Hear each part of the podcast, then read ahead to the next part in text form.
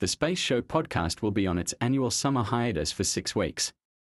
In its place, we are pleased to present our summer series, Lunar Science in the Artemis Era. Lunar science focuses on the science to be done on and around the Moon by both robotic missions and the crewed Artemis missions. Lunar Science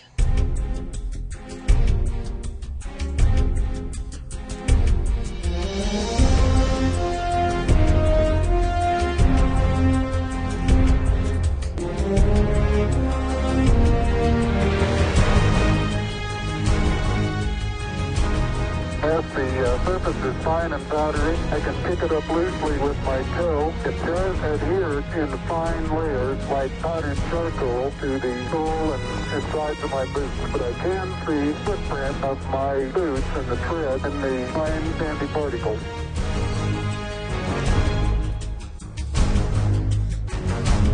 Welcome to Lunar Science the series in which we discuss the scientific investigation of the Moon and its environment in the Artemis era.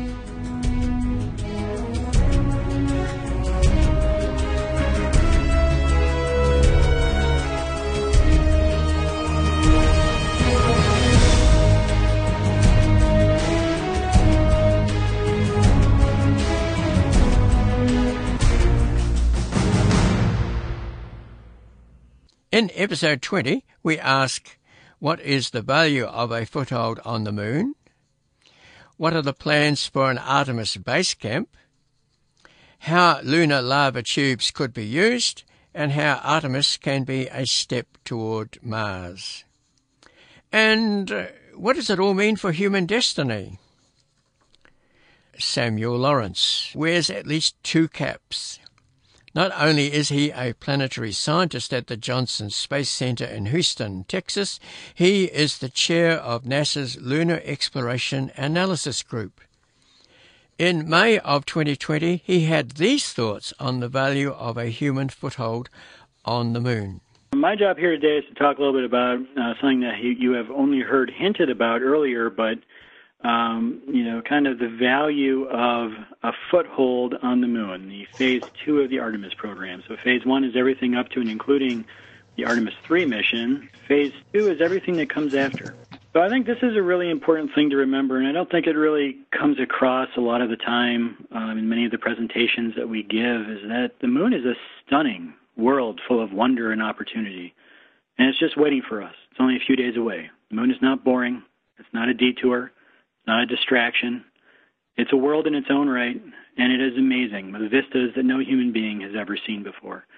It is a world waiting for us to explore it, but it is still waiting because the Apollo program was unsustainable. It's been 50 years since Apollo 11 landed on the moon. This is shameful, and but it really does strike home the point that however you define sustainability, and sustainability can be defined in many different ways, Apollo wasn't it. It was canceled. It ended. Um, it was amazingly successful. It was a paradigm that worked well 50 years ago, but it was canceled. And I think it's incumbent upon us, and I think everybody involved now recognizes that we need to do things a little bit differently this time. We have, as a community, I have noticed a natural tendency to try to go, you know what, this is what worked 50 years ago, let's just do that again. Or, you know, let's just do a bunch of sortie missions. Apollo visited took everything with it. It did a bunch of camping trips. It was bushwhacking in a wilderness. And if you have to bring everything with you every time, the program is by definition not going to be sustainable. So there's going to be some uh, some talks following mine about uh, by Dr. Amy Fagan, the LEAG Operations Chair, highlighting the Lunar Exploration Roadmap, which which really emphasizes the value of steady incremental progress to enable the use of local resources and also achieve science objectives, and another talk by my illustrious predecessor, Dr. Clive Neal, describing the diverse array of uh, desired capabilities that have been expressed by the community in terms of what we want to do on the lunar surface.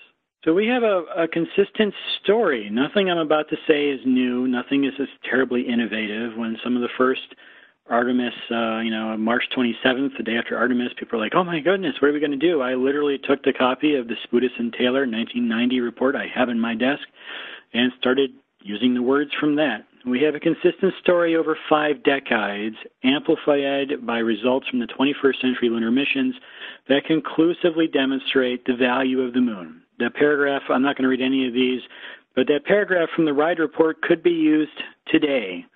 We haven't been back to the moon in 50 years, but we have an abundant amount of policy information, of reports, of architectures, of studies, of trade space analyses, you name it, we've done it, that really demonstrate you know, the value of a sustained presence on the surface of the moon. It's been a consistent story, and in fact, the story when the story does not include the moon is the aberration, not not the other way around. Which brings us to Space Policy Directive 1 in 2017, uh, which was signed, which directs that the United States will lead a return of humans to the moon for long-term exploration and utilization. And I think I would uh, say that this should you shouldn't read too much into this. It is what it sounds like. Go back to the lunar surface, use the resources that you find there to do useful things. And this was subsequently clarified by the findings of the fifth meeting of the National Space Council to encompass not only the return to the moon by 2024 by any means necessary, but also the establishment of a field station on the moon by 2028. And the field station concept is really important. The moon is the true gateway to the solar system. It is our foothold in the solar system from which we can go anywhere. It's close enough to be achievable, it's difficult enough that we can develop needed capabilities by enabling routine access and a true cislunar economy. This is where we become a spacefaring species and realize our spacefaring aspirations using steady incremental progress in a place that's only a few days away. If we want to avoid another premature ending like Apollo, we need to establish a genuine foothold on the surface, by which we mean a stationary habitat. We need to provide diverse multi-stakeholder value for commercial, scientific, and strategic purposes, and one that will expand and evolve over time. This is another point I think just isn't, we're not really making this enough. The Artemis Base Camp will be humanity's first field station on another world. When those first astronauts get to the base camp to set up shop, it will be every bit as meaningful and every bit as important to the history of the human species, to our progress, to the preservation of our freedom, to our legacy for our posterity, as uh, Apollo 11 was. Our first foothold on another world. That is a non trivial accomplishment. No matter how dark and how messy the sky is, no matter how much light pollution there is, you can always see the moon. And having an American presence on the surface of the moon will send a powerful message to our friends and to our enemies alike about what the United States can achieve in peace for everyone. A foothold enables science and so much more. Now, this any any, any analogy will break down, but I think this is not a bad one. The United States conducts a significant amount of scientific exploration in Antarctica. Scientists go through McMurdo Station, where the logistics and reusable transportation and infrastructure enables them to reach nearly anywhere in the continent. This science only occurs because of the existence of key infrastructure, most notably McMurdo and the South Pole Station. The Artemis base camp will provide the same benefits to the United States and its allies at the moon.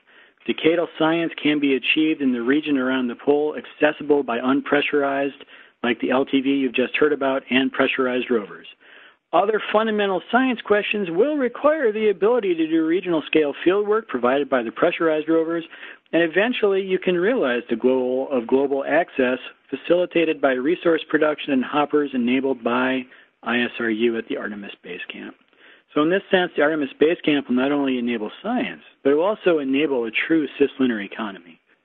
So during Constellation, we sort of got bogged down a bit, and do we do a bunch of sortie missions or do we start building the outpost? And you can make arguments either way, but you know, as you do go to the same spot over and over again, it's not boring you know, it's we don't stop going to Antarctica every year because we, you know, went there one year. We keep going back, and that's because it's interesting.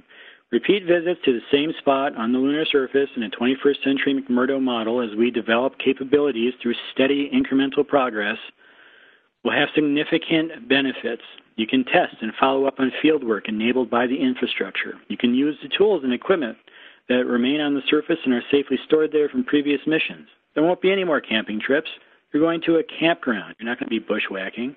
You're going to have a relatively developed area and you can build and develop the site. Repeat human visits will enable the careful collection and return of new geologic samples that will potentially revolutionize our understanding of how terrestrial planetary bodies undergo in their initial evolution, will develop new in situ analysis capabilities, will return new lunar highland samples from a terrain geologically and geochemically distinct than those explored during Apollo, and we can test hypotheses we have on previous missions on subsequent missions. These samples will provide important new information for planetary science. The Apollo missions, just three days on the lunar surface, revolutionized our understanding of the solar system and the universe around us. Just imagine what will happen when we're on the moon for months, and the Vice President has even talked about years at a time. The emplacement and maintenance of surface experiments and equipment will also be dramatically enhanced by regular repeat access by humans and robots to the same location over and over again. We can upgrade seismic arrays. We can change out experiments if they fail, and we can upgrade experiments with new capabilities for Earth observations and other things. There's also a strategic component of this, too, with some of the discussion around the Artemis Accords. The moon is outside of the Earth's deep gravity well. Properly leveraging lunar resources should enable a commanding presence throughout cislunar space. The polar location, which was specified by the Space Council, is enabling because of the existence of the locations of near permanent sunlight. It is the illumination that's the resource. We heard a lot about the polar volatile story, and to be sure, it's a good one, but it's the illumination that is the resource we are actually going after with the Artemis missions.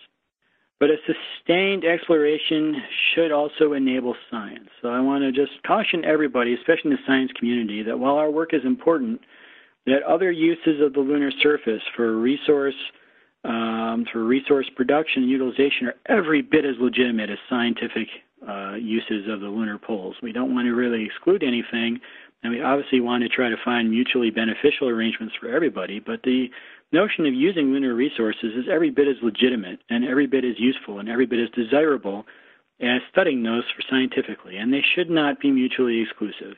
The extraction of polar resources will enable not only a cislunar economy, but also will dramatically facilitate the study of polar volatile samples, which could provide details not only on the origin and evolution of these deposits, potentially the earliest parts of the Earth-Moon system, or excuse me, earliest times of the Earth-Moon system, and potentially the building blocks of life.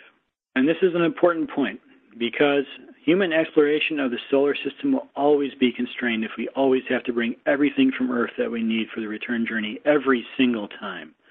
The moon has abundant resources where we can learn how to live off the land and avoid, enable voyages to other destinations. And the moon also has nonpolar resources too, and we haven't forgotten about those. But if we can build out at the field station, learn how to do lunar oxygen production, that will enable us to do it other places on the lunar surface as well. 50 years from now, humans will be using the moon. Someone will be making a profit, and we want very much for those someones to include American companies, among others. A thriving cislunar economy is a key for making this program truly sustainable, and by that I mean self sustaining and with the ability and resiliency to survive changing political fortunes. How do we go from this wilderness to an actual foothold? Well, the characteristics of the notional Artemis base camp are provided in the sustainability plan that was just released. Uh, I included a hyperlink down there, but you can find it pretty easily enough doing internet searching. This means that right around the 2028-ish time frame, you'll have a crew of up to four doing one to two Earth month rotations on the lunar surface using a combination of the Lunar Terrain Vehicle, the unpressurized rover, and the Habitable Mobility Platform to do geology, but also uh, this foundational habitat, a stationary, fixed uh, location on lunar surface from which to conduct experiments and science and to really pave the way towards other destinations. Now, no one is talking. I showed that little picture. You saw my previous reports up there where you have that, that beautiful Pat Rawlings painting that was done for the Wendell Mendell lunar bases in the 21st century volume. It's going to take a while to get to that point. So instead of thinking of this as, you know, like uh, Space 1999 or Clavius Base, we're really just talking about a space lab on the lunar surface, something very similar to that, a small habitat and the ability to access it. But that's important. The stationary foundational habitat There are classes of experiments that don't lend themselves well to bouncing around in the back of a pressurized rover, and those experiments are every bit as important as the geology and field science we aim to accomplish. Also, if you um, look at some of the schemes that have been proposed for Mars in the past, like the Design Reference Mission 5.0 from 2009, there is this concept of the Mars Field Station, and everything, most of the things you do on the moon will be directly transferable, and not only in terms of engineering experience, but workforce experience to developing uh, the systems you're going to need to actually do sustained habitation on the surface of Mars for hundreds of days at a time. This has pretty important implications for what the science we're going to do for the Artemis program. If you're really going to be going to the same spot or something close to it, you know, several times for most of the 2020s, that will change how we do things and that will change our sampling strategies to some extent, change our philosophies for how we do EVAs and timeline adjustments. And we should also think about the desired capabilities of the foundational habitat. Uh, you know, how much in situ analysis for geosamples are we going to need on the foundational habitat? I would suggest the answer is probably some. We probably ought to think about that. What are the implications for multi-stakeholder utilization? You know, the foundational hab is just the anchor, but it should be surrounded by other contributions from international partners, commercial entities. You know, you really are trying to set up a sustainable framework for international participation here. So these are all topics to discuss as we move forward. But another key thing, though, to remember for everyone is that it's up to us.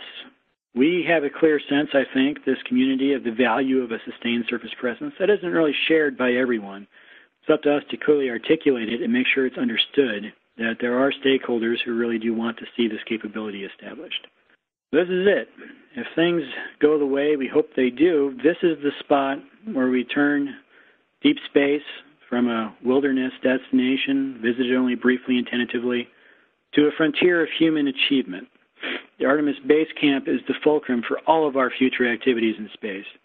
More geology, more field science, more opportunities for commerce, more inclusion of the moon in the cislunar economy, more American jobs, more samples, more capable rovers, more exploration. There are some near term needs that you've probably also heard hinted about earlier. We need a global communications and navigation network to enable us to not only navigate safely to the polar regions, but other destinations we may want with uncrewed assets. We want to, uh, obviously, I think the unpressurized crew rover, uh, referred to as the LTV, is critically important To have that as soon as possible on the you know on the first mission uh, if, if if if that's still in the trade space. Uh, Viper is a fantastic start, but we need to think about what other prospecting and resource assessment missions could fly after Viper. Be able to survive the lunar night, we need power systems to enable uh, surface experiments to operate uh, after they're in place and also to enable the foundational habitat. And we need automated sample return capabilities to augment you know, the uh, sample return capabilities of the Artemis system. You know, uh, uh, analyses have shown, you know, for every hour you spend on the surface, you're going to pull back multiple kilograms of samples. And if you're on the moon for two or three months at a time, you're going to collect a lot of samples. So how do you hydrate the samples? And how do you, um, you know, can you cache them at the field station and then use automated systems to get them back? All of these are things we as a community need to discuss. The thoughts of Samuel Lawrence.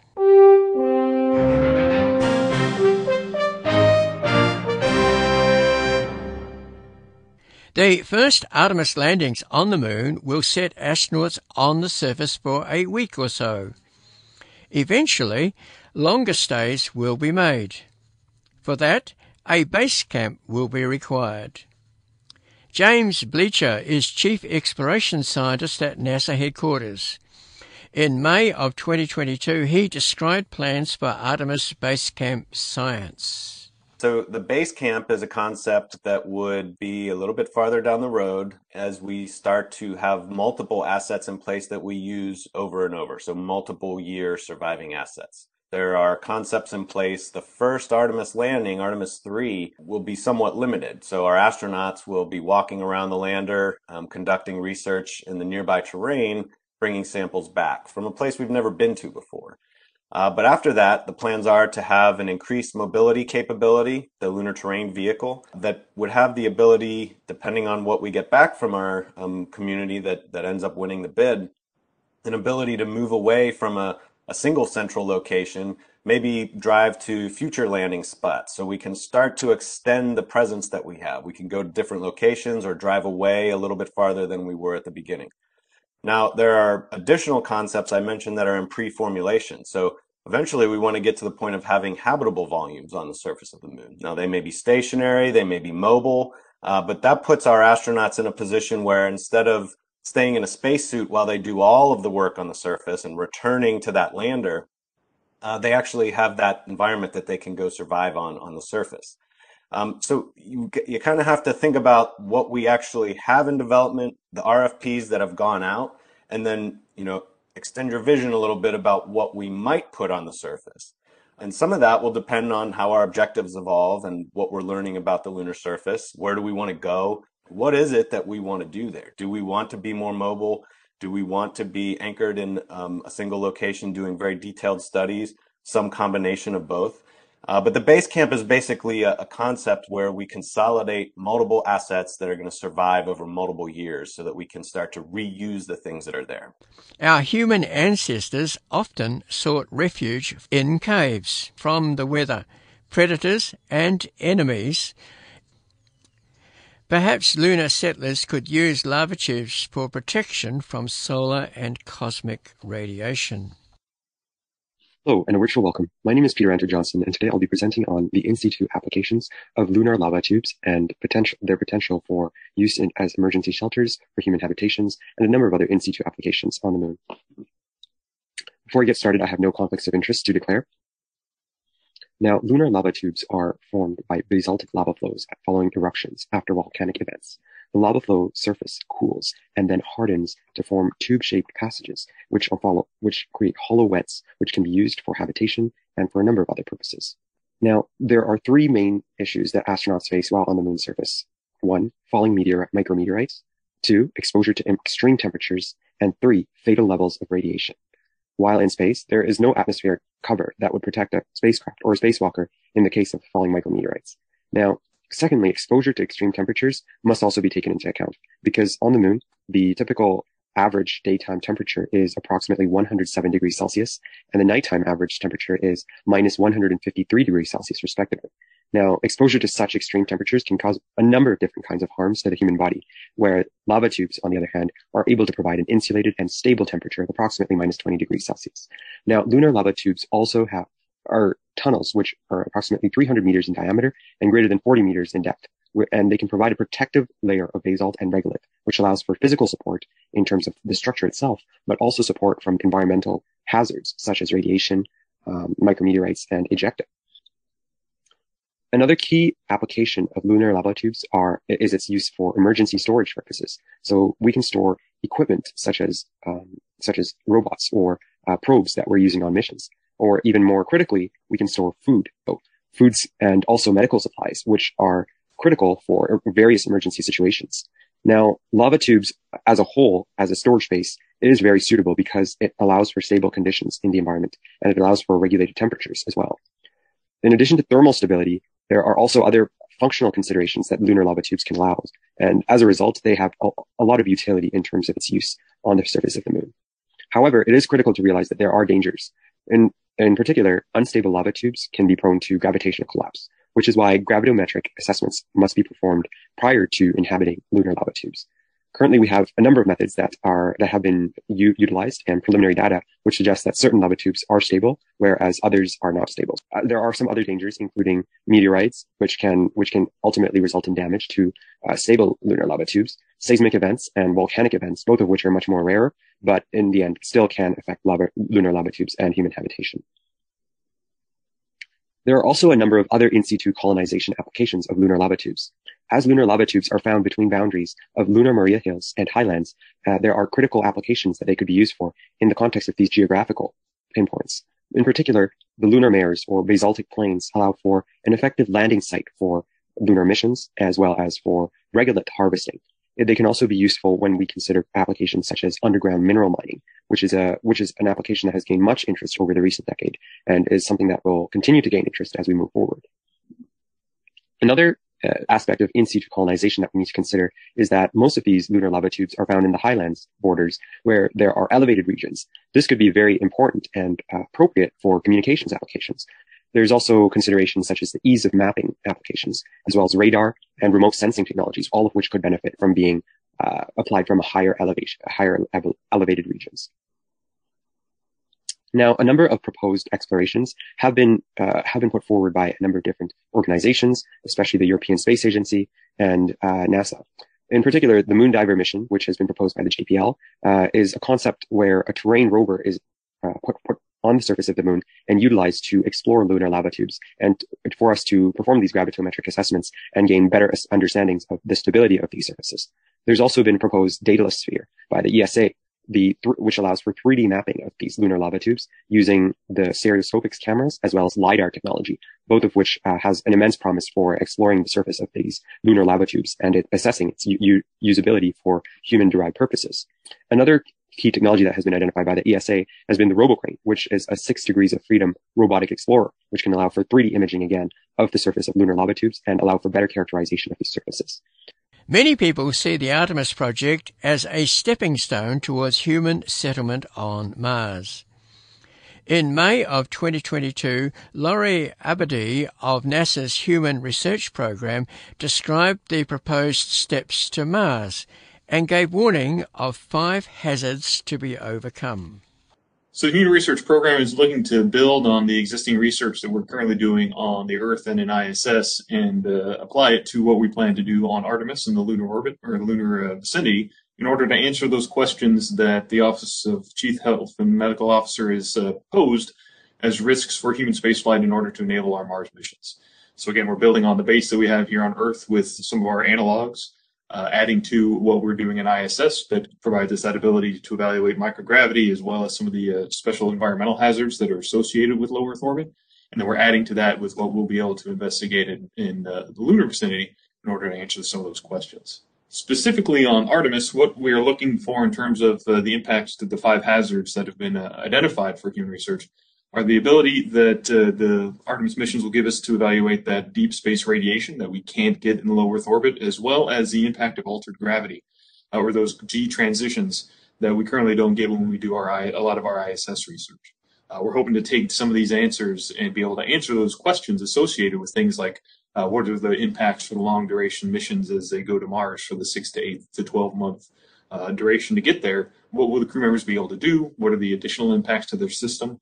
Um, that, that would impact their ability to perform activities? And then what, if any, benefit or detriment do those G transitions elicit that would uh, impact some of the countermeasures or operational controls that we're looking to develop in order to enable the crew to come back safe and happy? Uh, so again, what is our mission philosophy for Artemis specifically? We're looking to be as unobtrusive and non-invasive as possible. We understand that the limitations of the resources associated with Artemis for not just operations, uh, for not just utilization, but all the operational impacts will be very important for us to be able to minimize what we are trying to do in terms of resource use and uh, crew time impacts. So we're trying to do this as unobtrusively and non-invasively as possible. Um, we're also looking to do kind of an in-depth characterization of the individual. So we're taking the data that we're collecting from the crew, we're adding to it as much metadata that we can collect from the vehicle or from the other programs as they collect data um, and add it to our research, as well as evaluating the training and the mission resources that are required to do these operations since this Artemis mission analog will be a, a, very good look at what it will take in order for us to be successful in a much more crew or sorry, much more Earth independent mission like we'll have in the Mars mission. And again, looking to apply that research approach as a continuum across all of the programs and missions to enable this moon to Mars. So we're looking to start with Artemis 2, and I'll talk about that here in a second, uh, build and add to our capabilities, add to our, our operations, and make it so that by the end of, or by uh, we get through the uh, later Artemis missions, we can use that as more of a model for an analog for a true Mars mission to evaluate and do a shakedown of what we are planning to do or what we're recommending in terms of countermeasures and controls. Just a very quick snapshot of our current plans for the first few Artemis missions. For our first Orion only mission, we are planning a very uh, small set of uh, in-flight payloads. We do plan to do a number of pre and post-flight collections to augment this data set but we do have three approved for the first Orion only mission. As we go to the first surface mission, we're looking to expand our capabilities and evaluate what we can uh, perform or what data we can collect uh, once uh, we get that first return to the moon. Uh, with Gateway, we're actually incorporating a number of international partner studies as well as HRP. So we are part of a uh, what's called the Gateway Tiger Team for the Human Health and Discipline Working Group. And through that group, we've identified a number of not just NASA, but international partner payloads that we're looking to perform on Gateway. So we're helping to manage that list. And then as we go to the standard Artemis, or what we could call sustaining, where we'll have the full architecture in place, we look to expand our capabilities and expand the number of uh, studies and payloads that we're looking to operate across the Artemis platform. So from Orion all the way to Gateway, HLS, and onto the surface.